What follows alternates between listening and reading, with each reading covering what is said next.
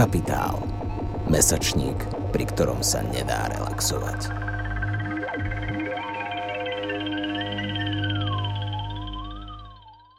Takže vítajte, ahojte v Romerovom dome a na prvej tohtoročnej diskusii kapitálu, ktorý uh, bude aj k dispozícii ako podcastová verzia v rámci projektu Perspectives. Takže keď aj sa budete potom pýtať, dúfam, otázky, tak len majte na pamäti, že bude z toho záznam ktorí si potom môžu vypočuť aj ľudia, ktorí dnes sem nezavítali a možno je fajn tak povedať, že je celkom milé vidieť uh, Full House, uh, takže táto téma snať rezonuje. Uh, aj tu u nás na Slovensku a veľmi sa teším, že um, po, pozvanie vlastne prijali um, ekologická ekonomka Eva Fraňková a environmentalista Daniel Kosta Jařab. Dúfam, že to vyslovujem všetko správne. A...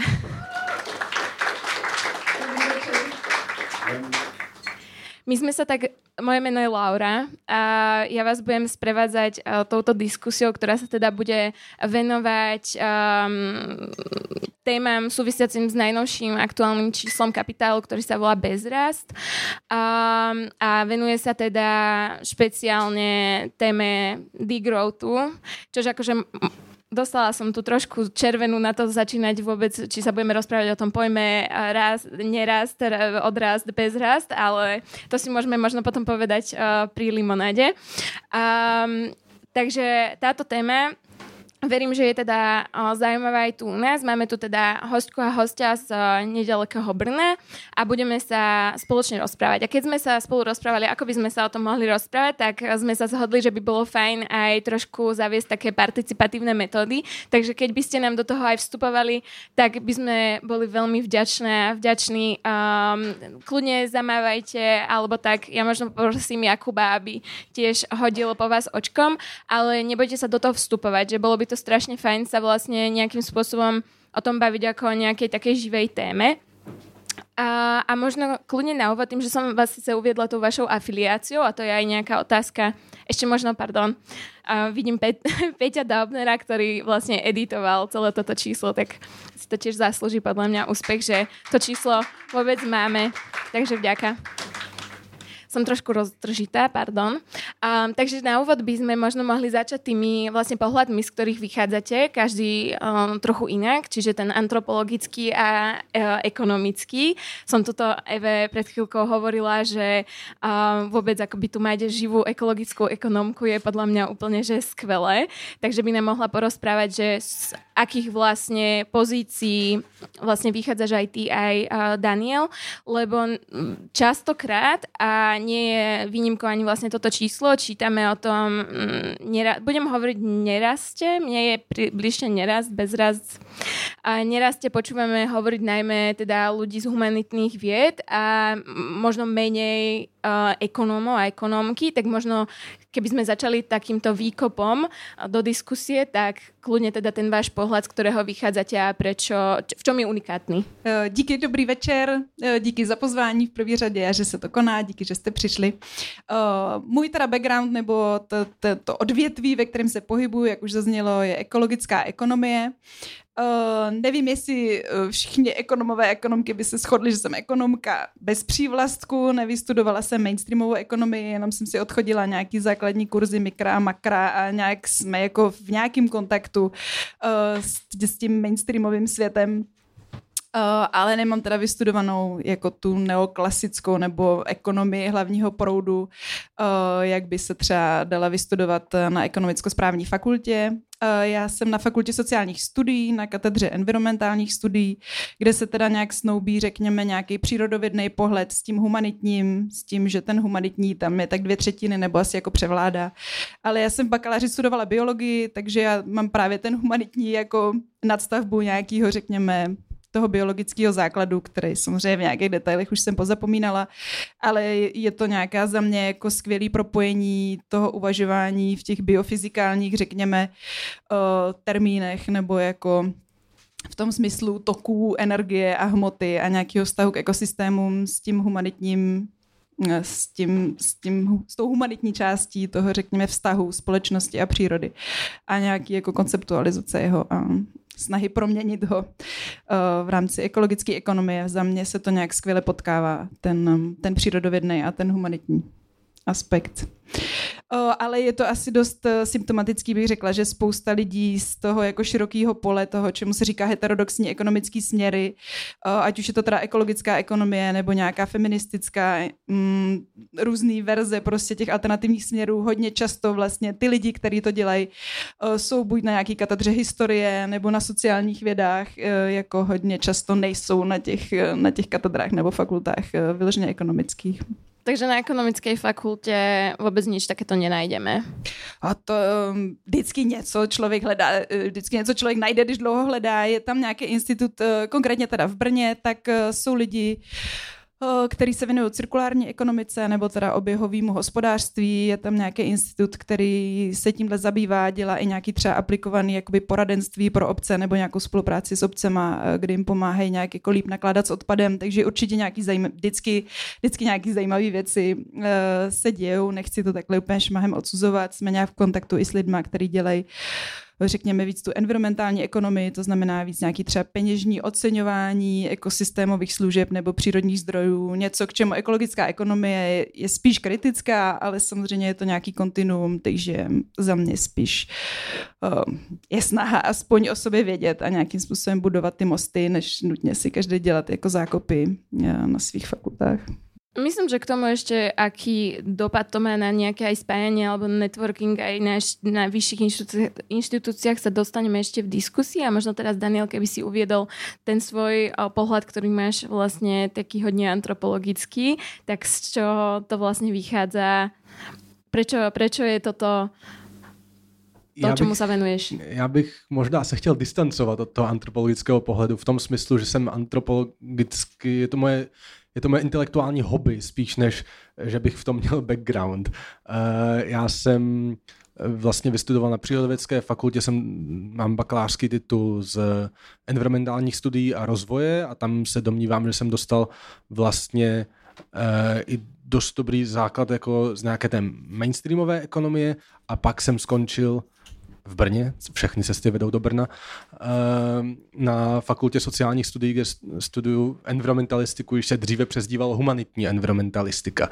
A, a vlastně eh, to, že, to, že tam sputu antropologii je jedna věc a, a domnívám se, že antropologie je nesmírně užitečná v tom, že vlastně umožňuje jak si spochybňovat nějaká základní ekon, eh, paradigmata mainstreamové ekonomie, homo economicus a tak dále, ale zároveň si myslím, že je dobré být i kovaný uh, vlastně v, v té ekonomii tak, jak ji známe. Uh, a myslím si, že ačkoliv je velká zábava a já se tomu věnuji jakoby vyvracet paradigmata, na nich stojí ekonomie, tak stejně důležité je být schopný porážet ekonomii na jím vlastním hřišti. V tom smyslu, že um, mainstreamová ekonomie, tak jak se učí, selhává v tom předpovídat um, to, co se stane se světem a a v podstatě tak, jak se vyučuje v Česku, je mohu-li soudit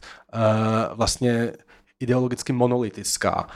A jakožto student, a já jsem pořád ještě student, a nejspíš vždycky budu, tak si myslím, že je nesmírně důležité mít uh, tlak právě na uh, alternativní ekonomické směry, na nějakou heterodoxní ekonomii, protože v, v podstatě to, co v současnosti máme, zvlášť v českém a předpokládám, že i v slovenském prostředí, je mm, jakési dědictví vlastně hegemonie jedné, jedné ideologie, která vlastně vyplňuje naprosto většinu ekonomických kurikul a máme v na zemi projekt, který se snaží to, to nějak změnit. A myslím si, že naprosto zásadní um, pro, pro nějaké prosazování nerůstu je tedy zároveň spochybňovat uh, premisy, z nichž uh, ekonomie vychází a a snažit se neredukovat všechno jenom na ekonomické otázky. Za všemi ekonomickými otázkami jsou vždycky otázky filozofické,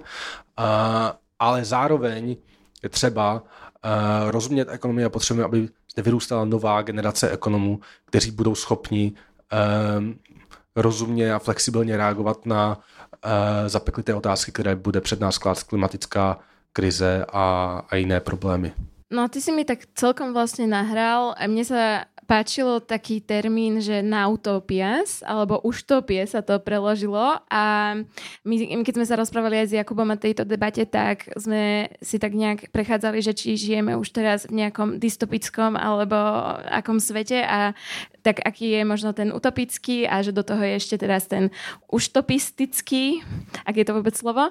A veľmi sa mi to páčilo, lebo aj ja v tom vnímam akoby tú silu možno tej antropológie, ale prišlo mi to, že v oboch vašich článkoch vlastne v, v celom tom čísle toto rezonovalo, že aspoň teda obzvlášť v tvojom, že to, čo už poznáme alebo čo môžeme bádať, tak by v tom môžeme nachádzať nejaké otázky. Tak možno keby si sa ešte chvíľku zameral, ja viem, že všetci si môžeme prečítať ten článok, ale že mne sa tam naozaj páčil aj ten odkaz, čo si mal na Salinsa napríklad, alebo potom neskôr teda to končilo odkazom na učenie povedzme Davida Grebra. Tak keby si toto tak iba v krátkosti zhrnul a neviem, či sa úplne dobre pýtam z toho, alebo teda, že či rozumieme všetci, prečo smerujeme k tej dystopii, že ako keby ten svet, aj Road ako odkazuje aj na teda krajiny južnej pologule, tak akoby žijú už hodne nie fajn v podmienkách, tak akože možno kde hľadať, ako hľadať tú inšpiráciu ako keby ako z toho von, lebo jedna vec je tá kritika, ktorú podľa mňa neraz má skvelú, akoby, a, ale že, že čo ďalej? Co nám dává antropologie je vědomí, že jiný svět eh, je možný, jiná ekonomická uspořádání jsou možná. A Marshall Salins byl jeden z nejvýznamnějších antropologů v tomto, že vlastně jeho úplně první uh, esej z knižky Stone Age Economics, který vyšel už o pár let dřív a, a vyšel právě uh, vyšel ve Francii, nejprve ve francouzštině roku 68 během těch velkých studentských protestů a, a, a měl i na ně nějaký vliv, tak ukazuje um, že lovci a sběrači vlastně dokáz, dokázali a tedy dokážou i dnes zajistit své potřeby uh, s velmi malým počtem hodin práce. A jak co nám to říká? Máme se stát zase jako lovci a sběrači? No samozřejmě ne, ale říká nám to, uh, že vlastně uh, současnost, kde nám je říkáno, že musíme pracovat šíleně moc hodin, abychom vůbec všichni přežili, je v jistém smyslu dystopická. Uh, je to, je to v podstatě podvod a, a jiný svět je možný. A, a Greber byl v tomto um, vlastně následník Sálinců a to velmi přiznaný následník, napsali spolu knihu, on byl jeho doktorský student a tak dále. Um, a v jeho nové knížce, která uh, nyní vyšla i v češtině, myslím pod názvem Úsvit všeho, uh, tak vlastně uh, bojuje proti uh, proti jakému si evolucionistickému determinismu, kdy vlastně jsme všichni odsouzeni uh, k tomu, jakmile jako začneme uh, praktikovat zemědělství a jakmile začneme dělat nějaké věci, jak nevyhnutelně směřujeme k, tém, k monarchím a pak dále skrz nějaké jakoby evoluční kroky až k současnému systému a z něho není cesty ven. There is no alternative, jak říkala uh, Margaret Thatcherová. A myslím si, že mm, když jsem zmínil Margaret Thatcherovou, velmi souvisí vlastně absence politické imaginace, kterou máme posledních uh, v západním světě 50 let s příchodem neoliberalismu, kdy vlastně i, i vlastně věci, jež byly považovány za normální, jako progresivní zdanění eh, v, v USA v 50. let bylo 90% eh, zdanění bohatých, tak všechny tyto věci vlastně se nám dnes zdají takřka nemožné, takřka utopické a, a byly realitou ještě nedávno. A, takže ta síla neoliberální ideologie je, je v tom, že je schopná jaksi uh, utlumit naši kreativitu, jaká jsou společenská uspořádání a ekonomická uspořádání. A antropologie je na tohleto, uh, pokud je dělána správně, velmi dobrý lék. A často počúvame možno ešte, že akože o ľuďoch sa hovorí, že sú také tie racionálne tvory a ja milujem ten termín homo economicus a pamätám si to ešte zo školy, že sme sa tomu veľa venovali a tak previedla by si nás možno aj v súvislosti s tým, čo hovoril Daniel vlastne, tak je teda človek homo economicus alebo kto sme, čo sme, čo by sme mohli robiť, alebo aký by mohol byť možno svet, keby sme opustili, keby je to, je to veľmi silný, prevládajúci proste svetonázor v podstate, ako by sme asi mali alebo nemali žiť, ale že tak, keby si nám tak skrátke povedala z tvojho pohľadu, že prečo by sme možno sa mali zaoberať tým, že čo je alebo čo nie je teda človek v zmysle ekonomickom? Uh, jo, tak za mě homo economicus je nějaký konstrukt v první řadě, na kterým jsou vystaveny ty ekonomické modely, které teda nějak racionálně kalkuluje maximalizaci vlastního užitku. Uh, za mě um, snad ani mainstreamová ekonomie nepředstírá, že to jsou jako reální lidi, to je prostě nějaký předpoklad, se kterým eh, ty modely nějak dokážou pracovat. Uh, ale teda asi antropologie, psychologie a nevím, který všechny jiné disciplíny nějakým způsobem jsou schopny ukázat, uh, že člověk samozřejmě je komplexnější bytost nebo má nějaký prostě soubor motivací a cílů, který přesahují nějaký, nějaký prostě termín užitku. Um, nevím, Tomáš Sedláček hezky v ekonomii dobra a zla jako dekonstruuje nebo nějak analyticky kritizuje samotný ten termín užitek, který samozřejmě potom v nějaký chvíli eh, v pojetí toho mainstreamu už je tak trochu cokoliv. Je to taková tautologie, jako že předpokládáte, že člověk maximalizuje svůj užitek a pak cokoliv udělá, tak to udělal, protože maximalizoval svůj užitek. Ale přesně ta schopnost predikce už potom je tam úplně nulová, protože je to takový jako sebepotvrzující se proroctví nebo prostě analytický předpoklad a zároveň výsledek. Um, takže za mě jsou zajímavý v tomhle kontextu ty, ty mm, třeba diskuze o lidských potřebách a nějakým jako komplexním pojetí toho teda, uh, co člověka vlastně motivuje dělat nějaké věci, co se lidi snaží dokázat, ať už na ty individuální nebo nějaký kolektivní úrovni.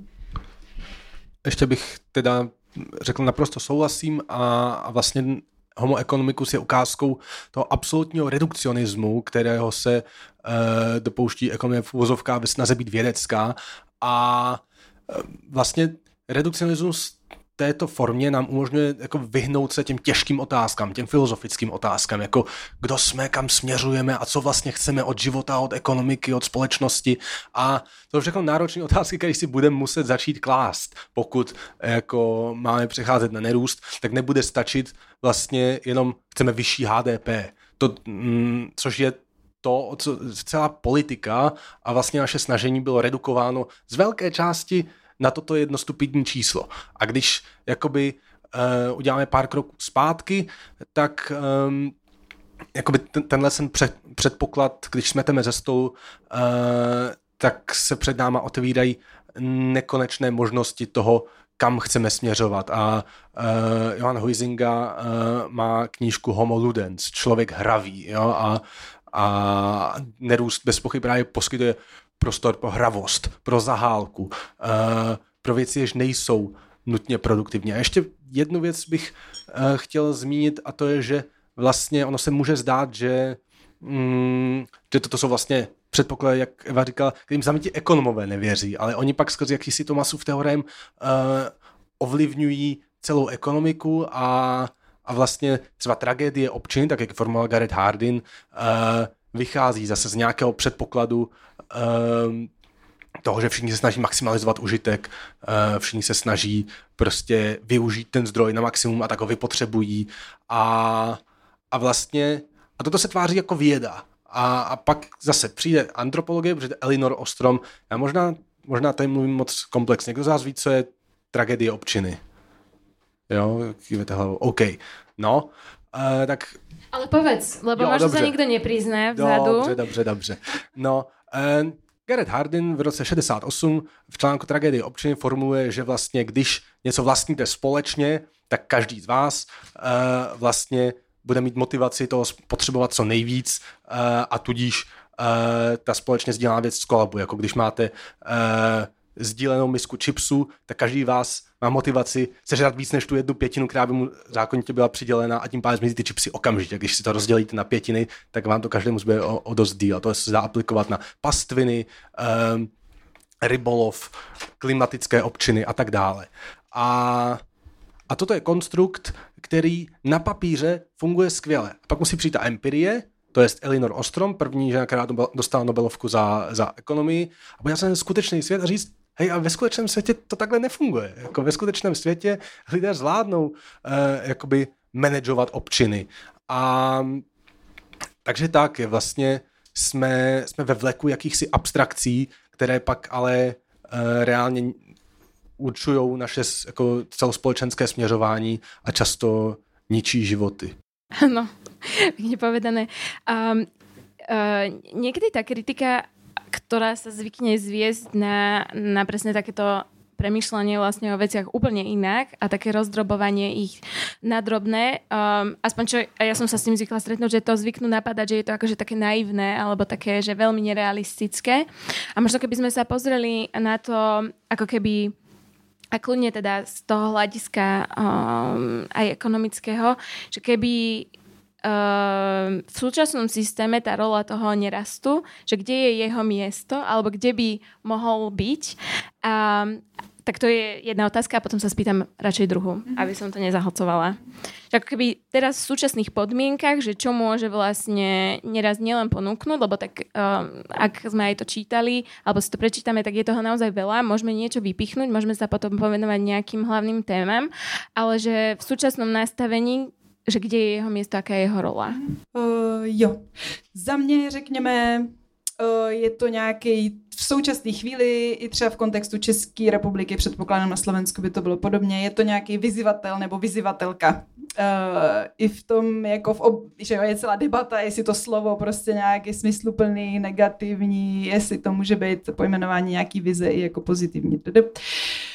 Téhle chvíli podle mě je potřeba fakt narušovat tady tu hegemonii toho růstu, tu jako bezrozpornost toho, že to je super, když HDP roste a je to prostě problém, když neroste prostě strkat na stůl tu debatu o tom, co to znamená žít dobrý život, jestli k němu má přístup v současné chvíli většina populace, jaký jsou ty prognózy, jaký je nějaký globální, prostě nerovná ekologická směna, všechny ty biofyzikální věci, nebo jako souvislosti, ty materiální dopady uh, toho ekonomického růstu, který se tváří, že je teda peněžní hodnota statků a služeb, ale samozřejmě má nějakou jako fyzickou materiální složku, která od toho, to je jeden z pointů nerůstu, nejde jako úplně oddělit jenom proto, že, že si to někdo nakreslí do grafu. Um, takže je to v téhle chvíli podle mě je to prostě něco, co jako vůbec uh, problematizuje ten, ten růst a, a všechny možné souvislosti. Um, jestli je to utopie, tak my se snažíme většinou to převrátit úplně na druhou stranu. Jako za mě utopie věřit, že, že prostě uh, dodržíme cíle pařížské dohody uh, a zároveň budeme růst. Takže cokoliv, co se snaží dívat se na tu biofyzikální realitu a zároveň přemýšlet, jak teda naplňovat lidské potřeby, aniž by jsme planetární meze dál přestřelovali. Eh, minimálně teda v rámci toho globálního severu. Co se snaží vytvořit ten ekologický prostor pro ten globální jich a přemýšlet v nějakých globálních souvislostech jako spravedlnosti a zároveň demokratických principů. Tak eh, je rozhodně na místě prostě, ať už má potřebu někdo to nálepkovat, uh, utopie nebo ne nerůst je to nejrealističtější, co máme. Všechno ostatní uh, je mnohem utopičtější. A v kontextu klimatické změny jsme vlastně už ztratili několik nesmírně drahých dekád uh, diskuzemi nejprve o tom, zda je klimatická změna reálná a pak tedy o tom, co dělat po každé, když jakoby uděláme něco um, jako pro klima, něco environmentálního, tak to má hrozně špatné sociální dopady, vys žluté vesty ve Francii a vlastně Eh, jsme takhle mezi skillou a chryptou a neustále tam a zpátky sociální blaho versus, eh, versus environmentální nutnost něco měnit a, a vlastně ta cesta z toho ven je uh, nerůst, respektive nějaká sociálně spravedlivá uh, environmentální transformace. Jedno bez druhého, uh, jak se ukázalo právě u protestů uh, žlutých vest, nejde. Nelze prostě, uh, nemohou nejchudší nést ty dopady transformace. Politicky je to absolutně neprůchozí a, a neučíme-li zase, neučíme-li nic s klimatem, pak uh, s Bohem zářná budoucnosti. to bolo veľmi poetické. A, a je, tak vlastne aj si to vlastne načal a ono aj veľa z tých článkov, ktoré v tom čísle sú, rozoberajú rôzne tie pohľady na to, kto sú hlavní aktéri a aktérky pri tej spravodlivej transformácii, alebo kto by to mohol byť, alebo nemohol byť a tak. Ale že OK, tak sme povedali vlastne tú jednu vec, že ste to tu zhrnuli, že to vlastne napadá ako keby ten prevládajúci diskurs. A je to taká tá, no, že veľa ľudí má mám pocit, že potrebujú ako keby mať ten blueprint dopredu, že dobre, tak ale ako sa to stane, alebo ako by sa to mohlo stať. A že tá aj moja tá otázka tej role toho nerastu bola možno presne, že kde všade sa možno už teraz dostávajú tie myšlienky, lebo ono možno aj tie veci, ktoré nerast rieši, nemusia byť možno nutne úplne označované ako, akože nerastové, ale že sa proste dostávajú niekam do ďalej. Takže či vidíte už nejaké skulinky, ako keby teraz um, v tom súčasnom, no povedzme, že tak stále žijeme v zastupiteľskej, uh, vidíte, neviem, ako to povedať, no proste máme zastupiteľskú politickú organizáciu. Demokrat. Demokracie. Um, tak akože alebo tie veľké inštitúcie, ktoré proste ovplyvňujú nejakým spôsobom to, ako žijeme v tomto svete, tak či už tam vidíme nejaké tie, uh, ja som zabudla ten termín, ale ja to volám skulinka, ale viete, že proste, že dostane sa to niekde a začne sa to proste niekde pekne um, rozvíjať, takže či už toto vieme niekde nájsť. O, tak já nevím, jestli se dostáváme zpátky těm už topím, nebo my někdy teď topě říkáme, tak si s tím hrajem, tak eh, se snažíme sbírat uh, nějaký příklady toho, kde třeba um, není žádný stát, který, pokud vím, který se explicitně hlásí k nerůstu, ale jsou země, které přijali nějaký koncept well-being economies, to znamená, že rozšířili ten soubor indikátorů na několik třeba desítek, jaký kombinace společenských, environmentálních, politických nebo nějakých prostě ukazatelů, který teda překračují nějakým zásadním způsobem ten indikátor indikátor HDP, to je třeba Island, Nový Zéland, Irsko, takže i na té národní úrovni nějak se snaží jako zásadně přeorientovat ty politické cíle. A pak je teda celý soubor nějakých, řekněme, nerůstových politik nebo těch uh, nějakých návrhů typu maximální příjem, nepodmíněný základní služby, uh, nějaká ekologická daňová reforma, cap, jako limity na nějaký třeba znečištění přírodní. Celá škála těch nerůstových politik, takže se snažíme sbírat nějaký příklady toho, kde ty dílčí věci už nějakým způsobem fungují. Třeba nepodmíněný základní příjem se s ním experimentuje prostě ve Španělsku, v Norsku, na tom Islandu. Tak je snaha sbírat nějaké empirické zkušenosti, aspoň z těch třeba řekněme regionálních nebo z té regionální místní úrovně uh, nějakých prostě příkladů, jak to může fungovat. A samozřejmě je snaha se to nějak poučit, zase vyvolat vůbec debatu o tom, že tohle je nějaký, nějaká možnost prostě, eh, kam se vydat, nebo co minimálně jako testovat v praxi. No, on neexistuje bohužel blueprint, jako to slovo je, uh, jak se řekne blueprint česky, jako návod nějaký. Um, ten neexistuje, ale to je dobře, jako hlediska toho, že máme možnost to nějak upravovat a nějaký demokraticky diskutovat. Um, co existuje, jsou prostě ty základní premisy toho, že chceme dobrý, dobrý život pro všechny v rámci uh, planetárních mezí a to, že ho nejsme schopni dosáhnout uh, zároveň s ekonomickým růstem. A v rámci toho je možno být velmi kreativní a zkoušet různé politiky a diskutovat o tom, zda jsou lepší eh, nepodmíněný základní příjem, nepodmíněné základní služby, já se kloním spíš těm službám a tak dále. A, a je těch, těch politik je vlastně celá řada. Vyšel nějaký paper, který je vyčísloval a jich asi 500 celkem. No, stovky a stovky eh, různých opatření, která se dají všemožně kombinovat. Eh, a tudíž mm, o těch všech politikách je nutné uvažovat, ale vlastně uh, nevzdalovat se uh, toho, že ten nerůst dosáhneme teprve tehdy, až budeme vlastně žít ten dobrý život pro všechny v rámci planetárních mezí. Ale jak tady zaznělo, jako prioritní není, aby se tomu říkalo nerůst. Jako samozřejmě prioritní je ta myšlenka zatím, tady spochybnění té samozřejmosti toho růstu a ty, ty pozitivní konotace.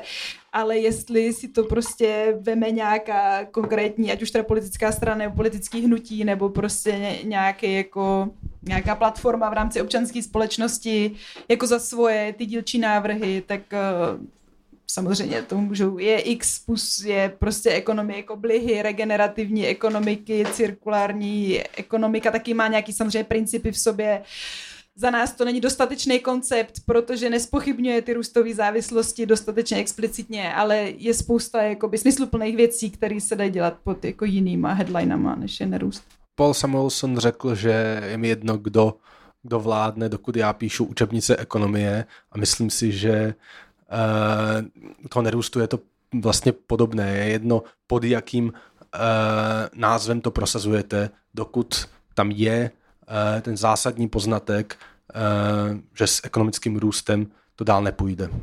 Um, no, ja mám otázku doplňujúcu ale tuto sa zase pri, pridávam k tej mojej prvej nejakej výzve, že kľudne sa zapojte. Ja som sa trošku nepozerala na vás, to je tiež pravda.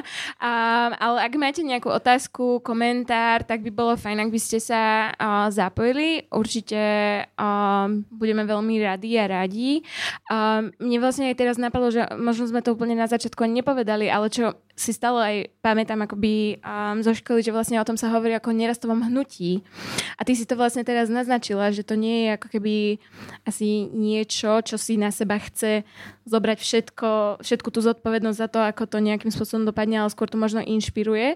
Tak um, možno predsa len, keby sme teraz spravili taký krok späť, že ako sa to možno formovalo celé, hoci viem, že mm, neviem, či sú tu všetci sme si toho teda vedomé a vedomí, ale že možno aj to je celkom zaujímavé, že to o sebe hovorí ako o hnutí. Uh, jo, tak za mě nerůst je i to hnutí těch lidí, který nějakým způsobem tady tu analýzu sdílí nebo nějakým způsobem se snaží žít a rozpracovávat ty návrhy nějakým způsobem i politicky je teda zvedat nebo aspoň do nějaký míry uvádět do praxe a zároveň tady je to nějaký koncept nebo myšlenka nebo směr uvažování i teda ty akademické debaty, eh, ty články nejenom teda o, o nerůstových politikách, ale celkově o nerůstu jako i v té akademii jakým způsobem ten počet roste. Uh, takže je to tak trochu oboje, i ten koncept, nebo tak trochu je to oboje za mě, i to hnutí, i ten koncept, i nějaká teda myšlenka, která jako je dost pluralitní pořád, ale sdílí nějaký teda směr uvažování. Uh, teď jsem zapomněla, co byla to druhá část té otázky. Že ako Ako to možno tak akože vzniklo, že je to takto a, také... ta historie, jako kdyby. Mm-hmm. Jo, tak to slovo se uvádí, že z, od koho Gorce? Uh, André Gorce použil poprvé v roce 72 a je uh, vlastně vzniká v kontextu uh, publikace Limits to Growth, meze růstu uh, eh, MIT z roku 70, kdy za pomoci kybernetických modelů se snažili jako předpovídat, jak uh, bude pokračovat spotřeba, populace a, a další uh, a různé environmentální faktory a vyšlo jim tak ze všech těch předpovědí, že pokud to půjde dál takhle, tak kolabujeme někdy během 21. století. A teď um, se někdo díval na ty modely uh, před pár lety a ty modely vlastně se docela trefily v tom, že směřujeme těmi scénáři, které předpovídali už v roce 72. O, nicméně, že jo, tak je to součást nějaký environmentální kritiky nebo environmentálního hnutí už těch sedmdesátek, ale teď jako nově ta idea začala žít nějak v tom veřejném prostoru nebo i v tom akademickém konec konců zhruba před 15 lety se podle mě víc tak dostat do povědomí. O, ve Francii, v Itálii, ve Španělsku, tady v těch zemích asi nejvíc um, jsou ty počátky. Byla nějaká ta první konference nerůstová mezinárodní ve Francii, byla 2008 a od té doby zhruba každý dva roky je nějaký nějaký teda mezinárodní setkání, který se snaží vždycky nějak kloubit tu akademickou sféru s nějakou víc jako s občanským sektorem nebo nějakou i jako uměleckou, uměleckým angažmá nebo nějakým víc tím hnutím. Uh, takže existuje nějaká mezinárodní jakoby síť, která od Loňska existuje, už úplně formálně byla založená mezinárodní nerůstová síť, která združuje uh, nějaký dvě stovky těch iniciativ různě po světě, který se k tomu konceptu hlásí jako explicitně. Mě by zajímalo, ty stál u zrodu toho českého jakoby nerůstového hnutí, tak jak to vypadalo tam? jo, jo, hnutí. Tak eh, my už se teda tváříme, že něco jako český nerůstový hnutí existuje, tak samozřejmě otázka, toho jako aktivního členstva, který spíš jsou tak jako jednotky až eh, malé desítky kusů. Uh, nicméně to je teda jako eh, podle mě pozitivní zpráva tady pro všechny, že v zásadě stačí jako fakt několik málo lidí, kteří se do toho mm, v nějaký chvíli jako řekněme obuli nebo prostě naznali, že chtějí, ať se něco děje s nerůstem včera. Uh, a v zásadě tady, když budeme úplně konkrétní, tak tady Žďarský v době um, lockdownu a covidu si řekl, že, že to prostě něco s Adamem Čajkou story říká, že eh, v kuchyňce na zemi s Adamem Čajkou si řekli, že něco s tím nerůstem teda sakra budem dělat. Uh, takže nějak prostě dali dohromady nějaký lidi, který jsme o tom třeba něco několikrát už psali nebo nějak měli pocit, že k tomu tématu je přece jenom blízko.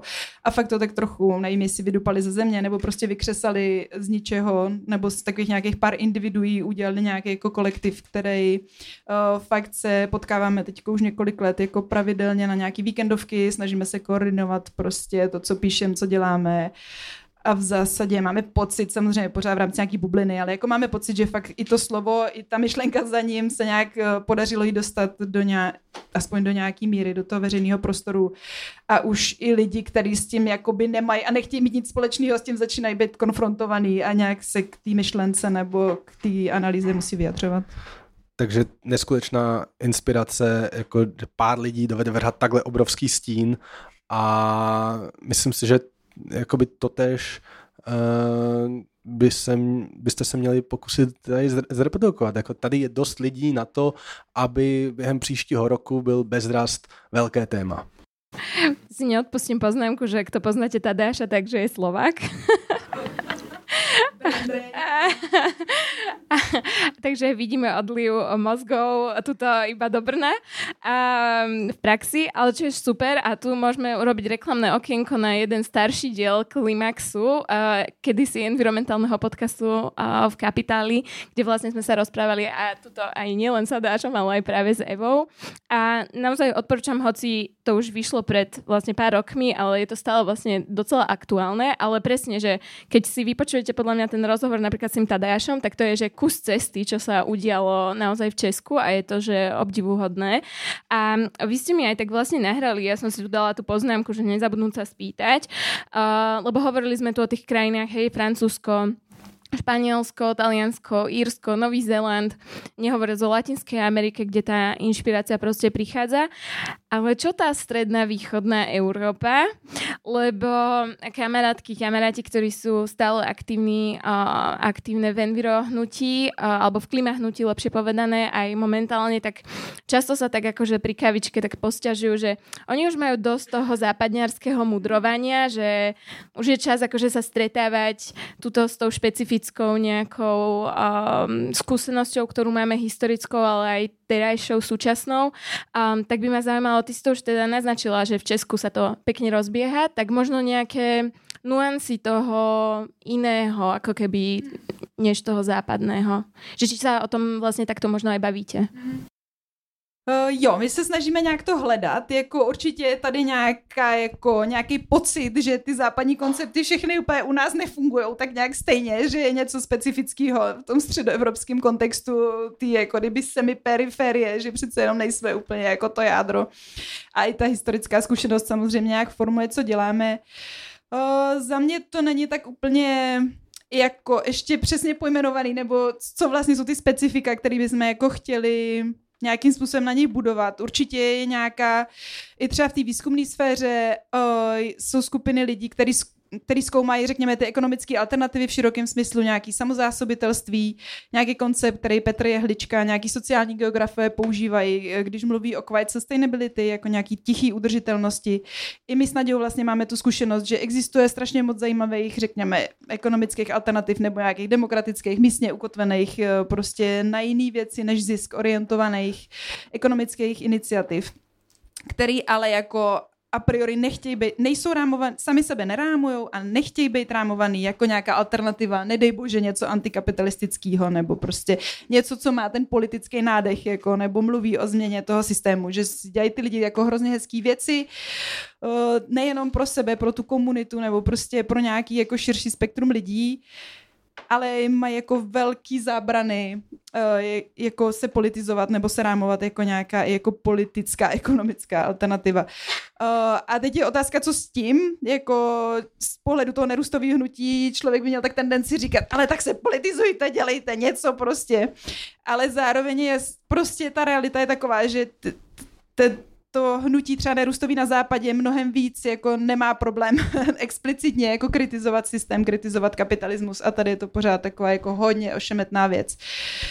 Uh, za mě, nevím, nějak jsme se snažili to teď... Uh, vyjde nerůstový číslo mezinárodních vztahů, jestli znáte ten časák, vydává to uh, Ústav mezinárodních vztahů, myslím český, který celý je zaměřený tady na to, jako na nerůst v kontextu semi-periferie, řekněme, jako střední a východní Evropy, ale jako obecně prostě toho jako nezápadního světa, uh, tak tam nějak se jako vlastně sami těšíme, co z toho vyleze. Uh, za mě jsou hrozně zajímavé věci. V Budapešti je Center for Solidarity Economy, uh, jedna um, autorka, která se jmenuje Agnes Gať, která za mě jako asi nejvíc jde tady do toho tématu, jakoby do hloubky a její třeba, jako řekněme, taková praktická implikace tady toho, uh, Eh, je budovat to hnutí a nějaký, nějaký spolupráce, ne nutně vždycky se orientovat na ten západ a napojovat se na to západní hnutí, ale spíš jako napříč tou semi periferií, třeba i se zem, prostě v zemích globálního jihu, nebo skrz ty jako praktický, antikapitalistický nebo nekapitalistický praktiky, které existují prostě v různých částech světa a který tam jako mají nějakou dlouhou tradici, řekněme, nebo tam existujou a, a není to to jako slavný objevování, prostě nevím, komunitních zahrad e, na západě, když my tady máme prostě e, Český zahrádkářský svaz, a potažmo lidi, kteří prostě v daleko větších objemech to samozásobitelství jako reálně dělají, akorát se to právě nerámuje jako nějaká strašná jako vychytávka prostě. Chceš ještě k tomuto něco dodat, lebo potom mám takú doplňujúcu, že Vlastne ty to aj spomínaš v tvojom texte, že ty tam hovoríš o, o svojej o, vlastne výprave do Bruselu na taký workshop a tam si hovorila o domnelom konsenze a versus ako keby presne, že explicitnom nejakom priznaní. Ja som napísala pozicionalite možno priznanej, že ako keby, a to je taká, neviem, či je to básnická otázka, ale že dokážeme to prekonať ako keby tu u nás už raz niekedy? Ano. Tak to mě těší. Uh, jako je to i nějaká, že v tom nerůstovém hnutí ta, ta debata hodně se přesouvá. Jedna samozřejmě linie toho je jako rozpracovávat nějak ty politické návrhy, nevím, snažit se na konkrétní třeba Parik to dělá, nebo i ty Španělé dostali velký grant nějaký na to vlastně jako domýšlet ty, řekněme, ty makroekonomický politický návrhy směřující k tomu wellbeingu v planetárních mezí do nějakých jako konkrétnějších obrysů. Můžete propočítávat, jaký jsou náklady prostě zavedení nepodmíněných základních služeb v nějakém sektoru, v nějaký zemi. Jako určitě je super podle mě tady to jako do, do, do, um, snažit se dotáhnout ty návrhy do nějaké jako realističtější nebo představitelnější varianty, řekněme, jakého už fakt i jako ekonomického, uh, ekonomického návrhu. Um, a zároveň ta debata řeší ty strategie. Jako jedna věc je mít ty návrhy a druhá věc je nějaké politicky prosadit, nebo prostě vůbec je jako dostat eh, do, do praxe teda, nebo jako mluvit vůbec o tom, že by byly realizovatelný.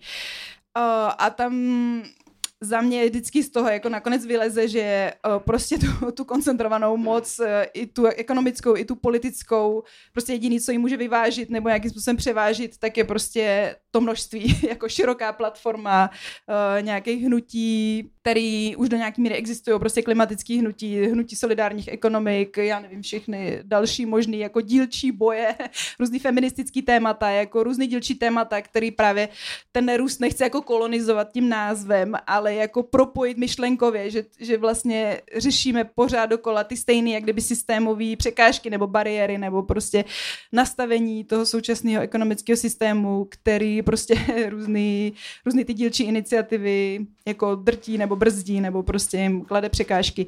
Takže budování nějakého širokého hnutí a v závěru samozřejmě nebude jenom mezi semi periferiema nebo jenom v rámci a jako musí být napříč i jako geograficky i, i teda nějakým způsobem myšlenkově. No. A zamýšlíme se na tou pozicionalitou, tak možná větší bariéru, aspoň já osobně, než mezi akademiky západu a akademiky východu vidím mezi uh, akademiky a zbytkem uh, světa, respektive uh, tou nutností přetavit něco, co vzniklo jakožto koncept na převážně na univerzitách, tak toto zkusit jakoby prodat, chci to básnit o pracující třídě, no ale prostě mm, většinové společnosti a prostě my tady hovoříme o komplexních otázkách decouplingu, materiálové stopy a tak dále. A, a nakonec jakoby se z toho stává vždycky mediální zkratka, kdy se je zaměňován nerůst za recesi a vždycky uh, musíme jako říkat, že vaše recese není náš nerůst a, a prostě neustále apelovat na to, že nerůst uh, ačkoliv uh, vlastně evokuje nějaké uskrovnění a pro mnohé, pro některé, pro ty nejbohatší bude bez pochyby znamenat uskrovnění, tak vlastně je nabídkou uh, lepšího, spokojenějšího života pro většinovou společnost a překonat vlastně uh, nějaké bariéry uh, toho žargonu a, a dokázat toto prostě prodat v úvozovkách obyčejným lidem je za mě ten zásadní uh, zásadní jakoby boj, který, o který se musí nerůst snažit.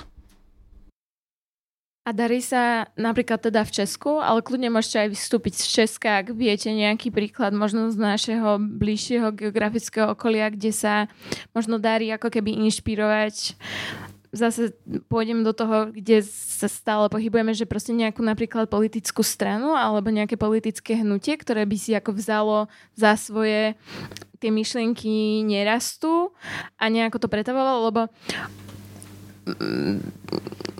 ako vieme, nie vždy dobre dopadnú také tie sluby z politických strán o nejakom dobrom živote alebo tak, že presne čo to znamená, hej, ale že či máme nejaké také svetielko nádeje v rámci súčasného nastavenia, kde by sa to podarilo a povedzme sa to nesprznilo na konci. Čož ako... Ako? Regresívne um, Jakub Tušuška, takú jeho Uh, in, nie, nie, len jeho uh, No, to je jedno. Raz vám možno Kapitál pustí uh, politický videoklip a politický v úvodzovkách. No tak um, mnozí nerůstoví myslitelé se staví skepticky ke konceptu nerůstové politické strany. Zároveň uh, ve Francii v jednu chvíli existovala. Um, ve Španělsku ne, byla uh, nějaká strana, která s, uh, jako říká se španělský Podemos, že měli jo. hodně blízko k tomu katalánskému nebo jako k tomu španělskému nerůstovému hnutí a že některé těch jako politiky přímo spolu tvořili lidi z toho nerůstového hnutí. Nevím, jestli se dá říct teda, že pak jako se dostali v nějaký chvíli do nějaký míry k moci, tak eh, z pohledu nerůstového hnutí myslím, že byly dost kritizovaný za to, jak to jako zvlažnilo uh, ta radikalita těch návrhů, ale minimálně tam byla nějaká jako relativně přímá komunikace nebo nějaký ovlivnění na, t- na úrovni toho politického programu. Ale myslím, že jakoby pořád jsme, co se nerůstového hnutí týče, v začátcích a uh, ano, teď jako není Eh, zatím na obzoru vidět jako žádná velká nerůstová politická strana. Upřímně v současnosti není vidět ani žádná pořádná levicová strana na obzoru, alespoň v českém kontextu ne, a spíš jakoby uh, bojujeme uh, s stoupající vlnou extrémní pravice. A, ale zároveň prostě zůstaneme-li současné politické dichotomie extrémní pravice versus ta v uvozovkách slušná uh, liberální uh, kosmopolitní pravice, která, uh, která ovšem taky vlastně nic, uh, nic vlastně nenabízí, tak uh, tu tento jakoby ping-pong mezi uh, mezi populisty a, a tím, co u nás reprezentuje třeba ODS, ten se dá hrát dlouho a jak si nerůst uh, je právě jakýmsi vystoupením uh, z této falešné dichotomie, kdy říká můžeme a musíme zároveň uh, být sociálně citlivý a myslet na pracující třídu a zároveň přitom nespadat k národoveckým fašizujícím tendencím, ale skloubit to naopak s solidárním pohledem uh, na svět a, a udržitelnosti a tak dále. Takže uh, v mých očích je nerůst vlastně i, i odpovědí mm, na beznadějnost současné politické situace a myslím si, že v současnosti ta politická situace je na první pohled beznadějná.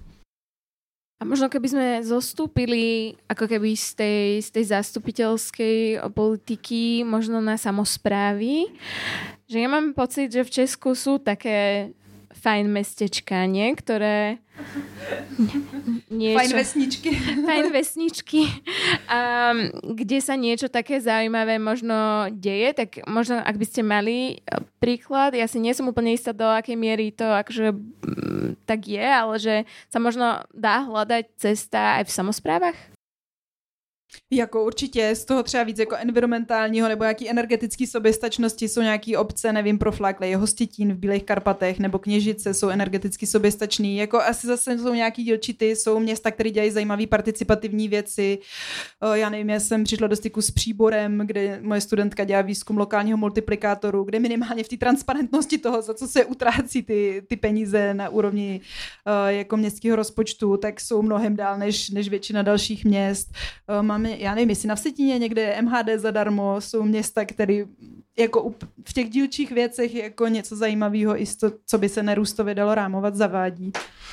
Je dobré, ačkoliv uh, jsme zvyklí vlastně uvažovat o politice jako o něčem, co se děje v parlamentu, tak jako vystoupit z tohohle a uvažovat, kde, co všechno je politické. A vlastně na úrovni těch obcí právě ta moc je velká pro třeba věci jako community wealth building, kdy uh, prostě skrz nějaké klíčové uh, prostě velké, uh, velké subjekty v té obci, ať už jsou to prostě uh, školy, nemocnice, nějaký jako velký, velcí zaměstnavatele, můžete nastavovat tu laťku uh, nějaké lokálnosti, uh, vyšších mest uh, skloubených s rovností a tak dále. A, a, a tyto prostě několik velkých vlastně subjektů v nějaké obci pak uh, může vlastně vytvářet ten tlak uh, v jistém smyslu od spoda a, a, a zaměstnává třeba velkou část uh, té komunity uh, v nějakém systému, který už jaksi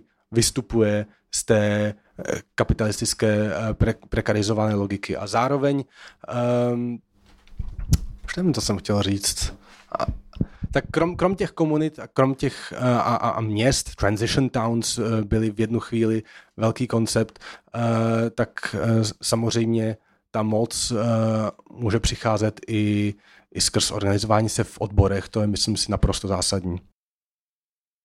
Ty jsi se tak nadýchla, že si chcela něco dodat? Ne, jenom aby měl Daniel čas zamyslet. jenom jsem chtěla říct, že samozřejmě ideálně a v tom je fakt hodně ještě jako cesty před náma v té jako schopnosti se napojovat jako na ty reálně, na ty problémy, které reálně lidi jako vnímají jako palčivý. Tak třeba v té oblasti bydlení si myslím, že i spousta municipalit jako začíná teď něco řešit, snaží se uh, nějakým způsobem zpřístupnit teda bydlení nebo dělat nějaký prostě opatření směrem k tomu, aby bylo bydlení dostupnější. A v tom třeba ty municipality mají jako velký samozřejmě prostor. A darí sa možno ich prepájať? Alebo nejakým spôsobom, že sa inšpirujú navzájom? Také tie dobré praxe napríklad z týchto miest v Česku, že sledujete to? Co já jako nevím, jestli dokážu říct úplně systematický. Kolega na katedře měl projekt na participativní bydlení, tak eh, dělali i nějaký exkurze, že jo, do Rakouska nebo do nějakých jiných zemí, nebo snažili se přenášet nějaký, jako přinášet nějaký návrhy nějakých modelů eh, do nějakých municipalit, které tomu byly nakloněny. Vím, že třeba v Třebíči probíhaly i nějaký, zároveň se snažili fakt i jako reálně organizovat eh, lidi, kteří o tom minimálně uvažují, tak s nima dělat nějaký workshopy, aby se jakoby proskoumávala ta cesta, kam jsou ty lidi ochotní jít, nebo co je pro ně přijatelný rámci toho sdílení, uh, jakoby uh, sdílet jestli vlastnictví nebo jenom nějaký vybavení nebo prostě přístup, no, uh, ty různé varianty i jako z hlediska třeba právních forem, které jsou reálně dostupné. Hmm, takže v těch dílčích tématech si myslím, že to sdílení určitě existuje, nebo i v rámci třeba potravinových alternativ jsou nějaké jako národní platformy, nebo v rámci sociálního podnikání. V těch jako dílčích věcech určitě. V tom v tom je jako o level beige tady v, tý, jako v rámci té kritiky systému, nevím, tak eh, my jsme se třeba dělali, jsme nerůstovou konferenci dva roky zpátky, eh, tak jsme se snažili právě vytvořit tady to jako střechu nebo nějakou prostě platformu, kde se potkají tady ty dílčí, jak kdyby tematické věci. Um, ale tak je to zase nějaký dlouhodobá práce a, a skrz třeba i ty odbory je to zjevně, je to prostě bych na dlouho trať, no nebo jako snaha navázat ten dialog znamená v první řadě jako poslouchat, co ty lidi říkají a pak se snažit na to nějak reagovat a navázat nějaký jako fakt osobní vztahy s, s nějakýma třeba progresivnějšíma uh, odborovými organizacemi. No. Něco, čemu se teď třeba Reset, eh, naš jako další nějaká neziskovka, krom toho na zemi, který už tady zaznělo, tak s nějakou hodně jako společnou agendou, uh, tak se snaží právě spolupracovat s odborama, tak za mě je to jako hodně zajímavý směr ono může být někdy paralyzující jakoby vnímat nerůst jako ten balíček všech těch politik a kdo je má všecky prosadit. A, ale když si to prostě rozkouskujeme, kdo má tlačit na to, aby se zkrátil pracovní týden, to mohou být, uh, měly by to být odbory a, a, a zároveň to může prostě i stát uh, prosadit z vrchu. Když se bavíme uh, o, o prostě nějaké lokalizaci, tak, tak to jsou zase ty municipality. Zkrátka je dobře se rozkouskovat na ty politiky a pak se zamýšlet nad tím, kterým směrem vede ta cesta. A je to, je to taková mozaika, kterou prostě je nutno budovat a nikdo vám ji jakoby nesloží naraz, ale postupně kamínek po, po kamínku mění ten systém. To je to, čemu André Gortz říkával vlastně nereformní reformy. To je, uh, jakoby každá ta věc sama o sobě jenom posouvá to Overtonovo okno někam dál, doleva a, a, a, a vlastně mm, sama o sobě to není revoluce, ale umožňuje, zase dává víc prostoru uh, tomu nějakou lepší vyjednávací pozici a, a nějakou inspiraci posouvat se zase někam trošku dál. O, super, ďakujem. Otázky alebo pripomienky? Stal si sa nikto... A, no, ja by som sa spýtal iba na tie odbory, teda keď to zaznelo. Toto trošku som tam zachytil, že je tam nejaká spolupráca, ale tak e, možno zoširšia, že ako to, ako to v Čechách funguje, že či, tam, či, či vôbec je tam nejaká ako rozšírená komunikácia medzi odbormi a nerustovým hnutím. A potom ma to zaujíma aj na Slovensku. Neviem, či by Laura vedela, alebo možno niekto, niekto z publika, um, ako to vníma Monika Uhlerová a, a, a slovenské odbory, či, či vôbec o tom komunikují s někým, alebo či tam vůbec neraz funguje jako nějaký koncept. Jako co já vím, tak jednali třeba úplně konkrétně s Alicí, což je odborová organizace v sociálních službách a tam byl úplně, oni se snaží napojit na nějaký fakt konkrétní kauzy, tam já jsem zapomněla, jak se jmenuje, tak v zásadě korporace nebo nějaká prostě společnost, eh, která ve větším jako v nějaký chvíli skoupila větší počet nějakých prostě pečovatelských domů pro seniory a, a ty odbory už tam existovaly a, a Reset nebo ty lidi, co se začali zabývat tím odborovým organizováním, tak fakt se snažili jakoby reálně fakt face to face jako dělat tu uh, práci toho odborového organizování, že jako snažili posílit ty odbory a jako zvýšit zastoupení lidí v těch odborech a nějakým pomáhat, jakoby facilitovat um, prostě rozšíření odborů a že fakt se jim podařilo nabrat jako stovky lidí nových do té do odborové organizace, konkrétně v těch sociálních službách. O, pak je nějaký, že jo, ta národní, já teď nevím přesně, jak se ta národní odborová o, organizace jmenuje, tak tam o, zase snaha aspoň nějaký třeba klimatický témata jakoby přinášet. A jsou to v zásadě, co já vím, vlastně, jako mám to trochu z druhé ruky, nejsem v tom aktivní, ale že jsou to takový jednotlivý kusy, které nějak jsou jako tomu otevřený tohle nějak v těch odborech posouvat, ale je to samozřejmě bych na dlouho trať. Ale reálně jako ta, že jo, ta ten problém jako existuje, protože že jo, závislost prostě pracovních míst na automobilovém průmyslu, který je nutně jako to nějakou, nějakým Green Dealem, prostě zelenou nízkouhlíkovou transformací, i jako ty severočeský regiony nebo prostě že ty takzvaně strukturálně znevýhodněné regiony, který i třeba čerpají ten fond spravedlivé transformace, tak prostě ty pracovní místa jednoznačně tam jako po stovkách prostě budou mizet v nějaký jako nejbližší době, takže pro ty odbory dřív nebo později toto téma prostě musí být a bude. Je otázka, jak se nám podaří se jako napojit a nějak společně nějakou agendu jako dát dohromady. No. Slovensku si ja netrúfam, ale keby tu sedel Patrik Gažo, ktorý sa vrátil z Brna na, do Bratislavy na sociologický ústav, tak on sa venoval vlastne vo svojom dizertačnom výskume práve prepájaniu um, klimatických a odborových tém. Um, takže to si možno necháme na iný Capitalx a on by nám o tom mohol povedať, že aká je realita na Slovensku, lebo pokiaľ viem, tak ten výskum sa venoval práve automobilkám na Slovensku. Ja by som sa možno odrazil od toho Evinho článku eh, medzi krízy a vizí kde sa snažíš obhájiť eh, ako keby tézu, že potrebujeme pozitívnu víziu, nie iba kritizovať kapitalizmus. A mne sa zdá, že nerast má tú pozitívnu víziu a od začiatku artikuluje, hej, teda menej práce, univerzálny základný príjem, že v podstate populárne témy a má aj dobrú kritiku, kritiku systému, ale chýba ako keby práve možno ten návod, ktorý ako, hej, Kosta hovorí, že ho nepotrebujeme, ale mne sa zdá, že ho veľmi potrebujeme, že ako od tej kritiky uh, hej, a od tej dystopie rastovej ekonomiky prejsť Hej, ako keby systém postupných krokov praktických, ktorý vieme predstaviť verejnosti vo verejnom priestore v konfrontácii s tými mainstreamovými ekonomami, aby bol presvedčivý a dobre vypracovaný. A vidno to aj v tých textoch vlastne, že oni prechádzajú od dobrej kritiky kapitalizmu k dobrej utopii. Hej?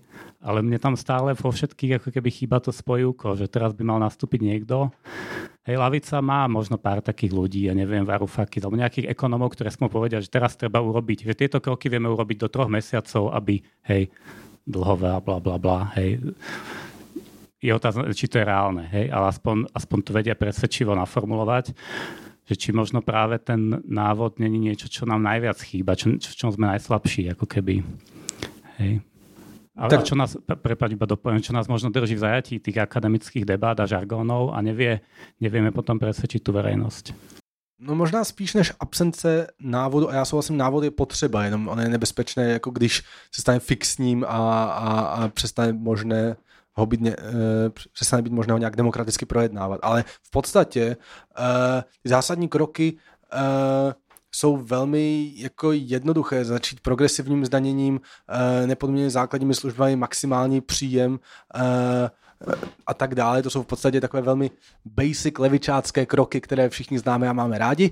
A ten problém je, že eh, v současnosti jaksi se nám nedaří ani ty takové úplně základní kroky, jako stejně tak jako pro, prosadit uh, zkrácení pracovní doby. Takže pak, je, pak jsou takové komplexnější kroky, uh, o kterých je pořád ještě diskuze, uh, ve kterých ani vlastně nerůst, respektive nerůstoví akademici nemají jasno, uh, nebo nemají zcela jasno. Je jasné, že je třeba nějak uh, změnit to, jak funguje penězotvorba a měnový systém a, a padají návrhy jako moderní měnová teorie a tak dále, ale tam se diskuze ještě pořád vede a, a, a tam si nemyslím, že je možno nyní jakoby napsat na papír co a jak. Ale ty první kroky jsou naprosto jednoduché, uh, a je naprosto zásadní je prosadit a řekl bych prostě progresivní zdanění a, a, a zkrácení pracovní doby jsou takový úplně nejvíc basic. Uh,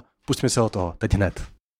Já jenom teda, než se předám Aha. mikrofon, okay. i třeba v ohledu těch financí souhlasím určitě s tím, že o tom debata není úplně jasná ta odpověď a zároveň se furt dají dělat věci, Uh, teďko jenom taková agitka trošku, uh, jestli zase tady, nasl- jestli tady sedí lidi, kteří něco mají chuť dělat, tak um, uh, loni byla konference Nerustová v Chorvatsku, my jsme se v Záhřebu potkali se zástupcema nějaký iniciativy, původně chorvatský, která na půdorysu jako mm, chorvatská na té národní úrovni se snažila už zhruba 10 let založit etickou banku, ale nepodařilo se jim to opakovaně, protože prostě ta centrální banka jim tu licenci prostě nedala z různých jako důvodů, který ani moc jako neuvedla, ale dostali několikrát jako hodně jasný signál, že na té chorvatské úrovni se jim prostě nepodaří, že jim tu licenci nedají.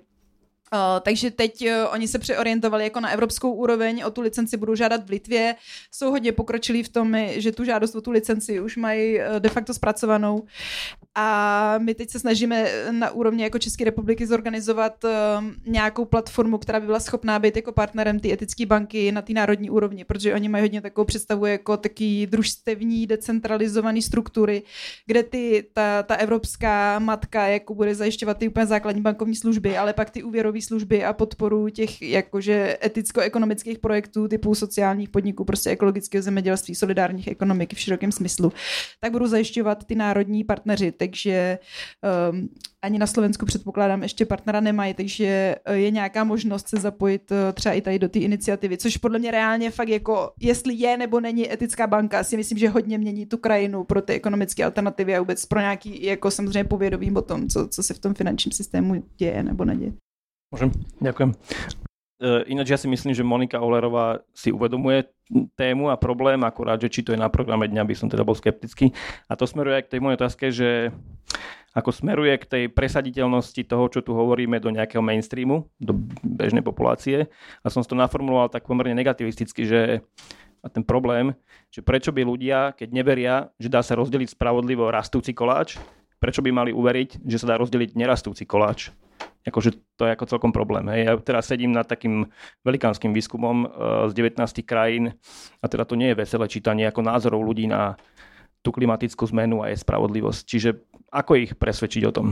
Jako mě to napadalo už předtím. Já nevím, jestli je to odpověď. Jo? Jako, mně přijde, že to, co v téhle fázi samozřejmě v různých kontextech ta debata je na různý úrovni, nebo jak to říct, ale v tom, jako řekněme, obecně veřejným prostoru.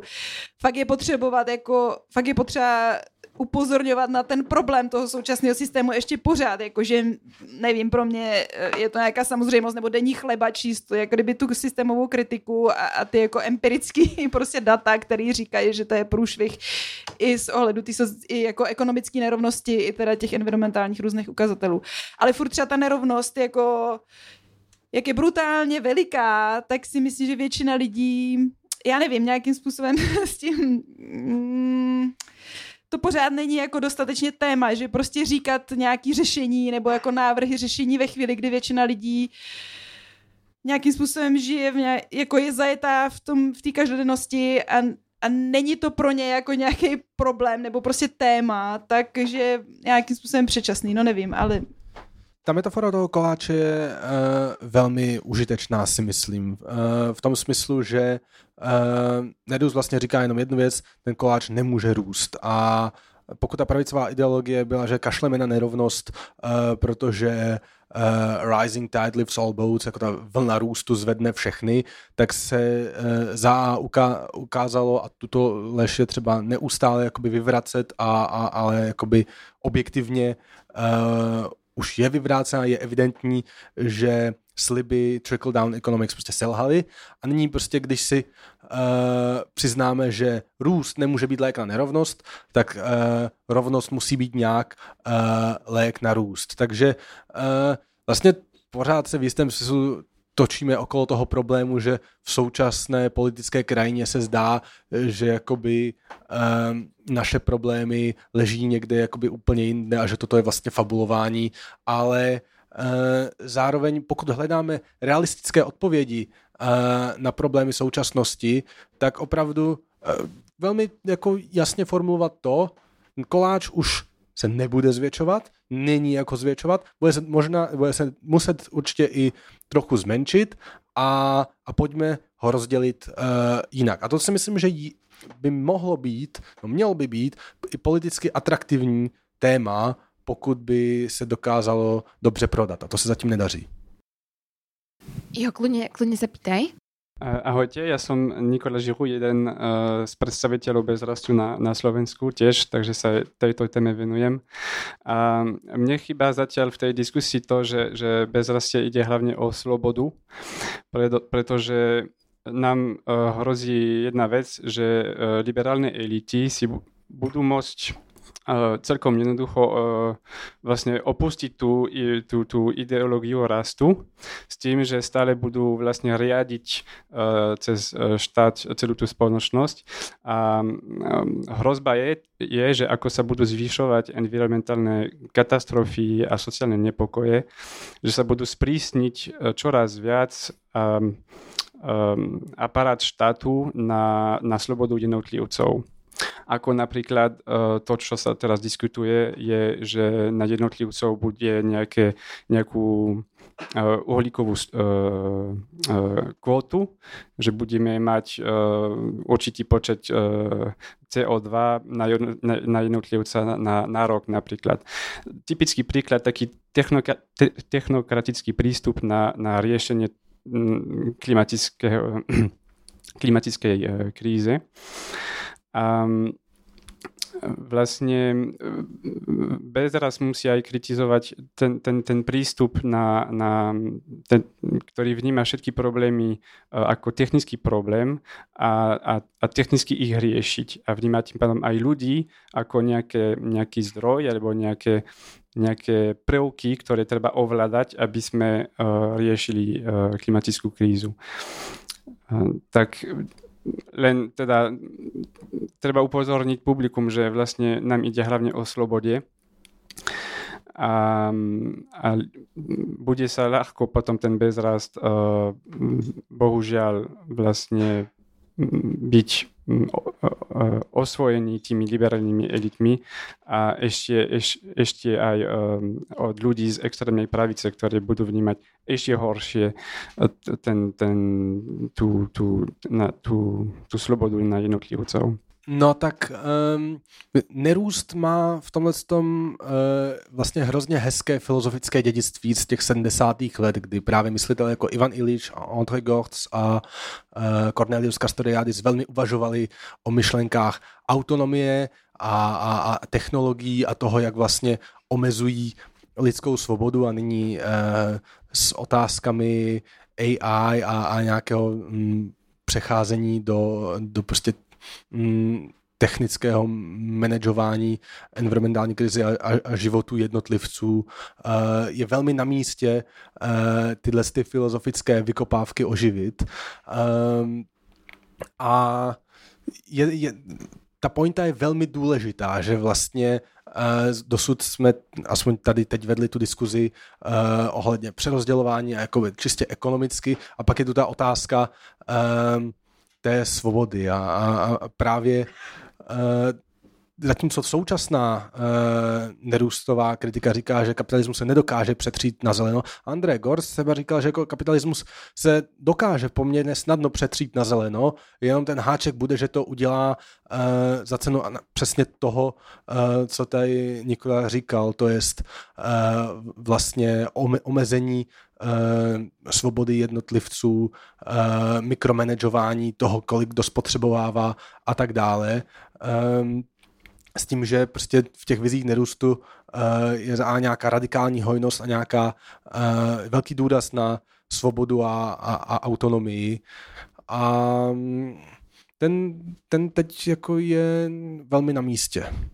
My sme mali aj vlastne naplánovanú jednu otázku smerom ku krajnej pravici, len, eh, no, vidíte, nedošlo, ale môžeme to, ne, môžeme to aj tým, mám, mám pocit, že Eva totiž pôjde na vlak pomaličky postupne, máme posledných 6 minút, čo musí Eva odísť, tak keby sme možno, mm, ono je to téma, je to veľká téma, ja som to aj vlastne posielala dopredu ako jednu z uh, tém, ktoré by som bola rada, keby sme tu aj načali, ale neviem, že sa do toho pustíme úplne na konci, ale ak by ste len v krátkosti chceli, že nejaká možno že či to je téma v tom nerastovom hnutí, ta krajná pravice a nějaká reakce na to? Já nevím, jestli a priori, jako určitě podle mě uh, se to vrací k těm, k těm lidským potřebám, jako za mě ten vzestup té krajní pravice a to je tak jako hodně laická nějaký čtení toho, ale do velké míry je prostě výraz nějaký frustrace, že jo, těch nejistot lidí vůbec k čemu se jako upnout, nebo prostě ztráty nějakých nějakých základních životních jistot a, a ty neschopnosti, i když v rámci toho systému teda nějakým způsobem makám nebo jako dělám, co můžu, tak, tak nedos, nedosahuju jako nějak, nějaký kvality života nebo prostě ty nerovnosti, že jo, samozřejmě vzbuzují na nějaký úrovni závist nebo to srovnání.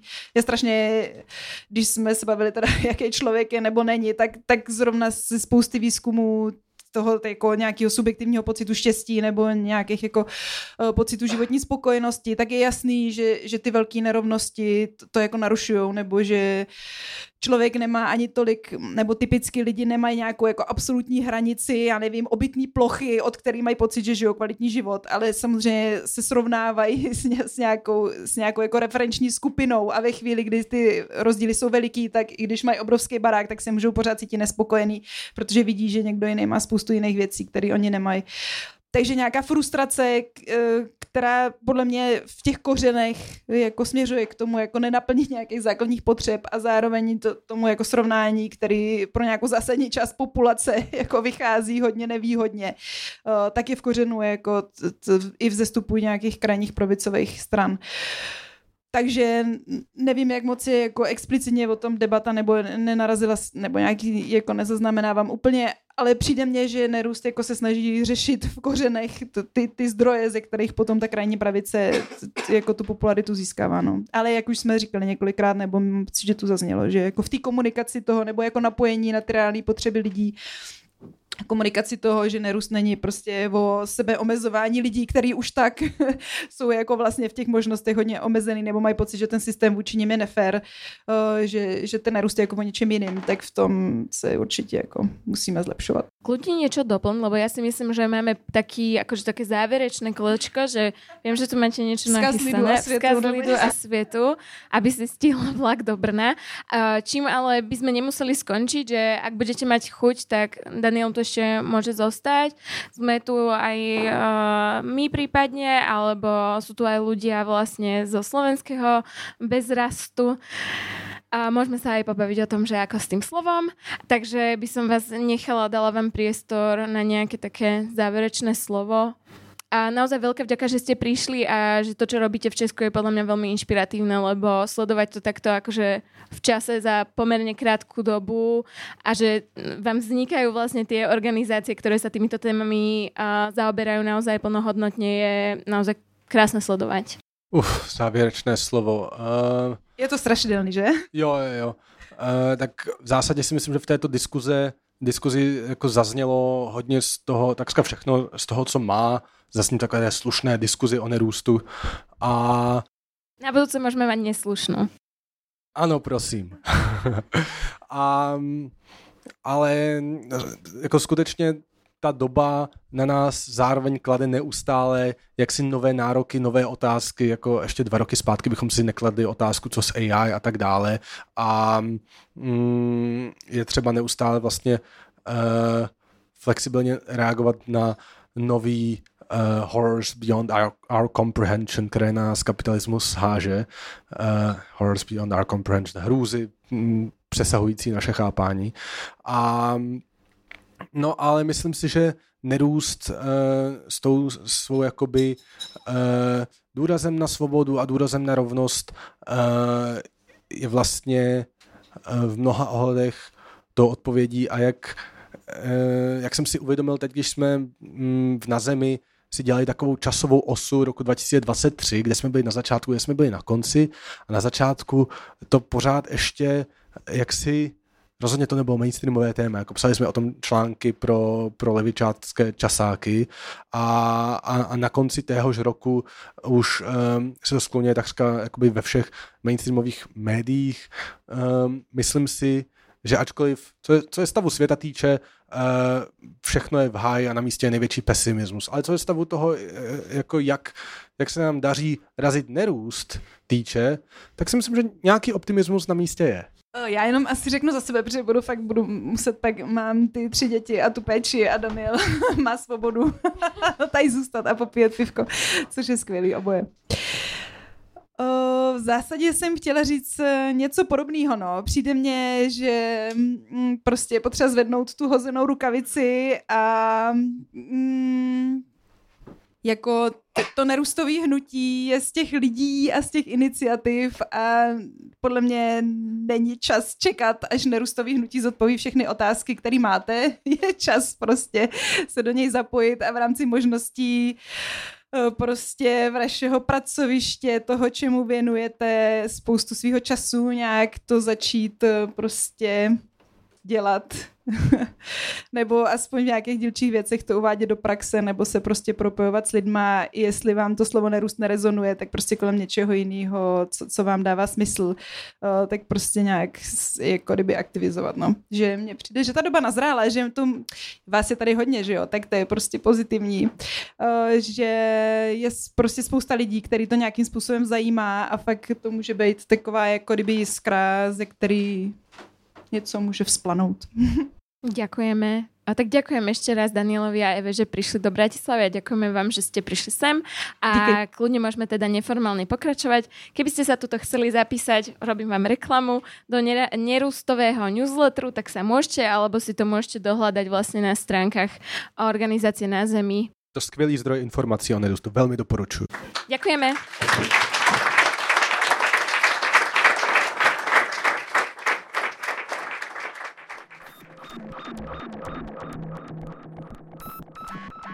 Počúvali ste Capitalx, podcast angažovaného mesačníka Kapitál. Viac článkov nájdete na webovej stránke www.kapital.noviny.sk, kde nás môžete podporiť napríklad objednaním predplatného. Za čo vám vopred ďakujem.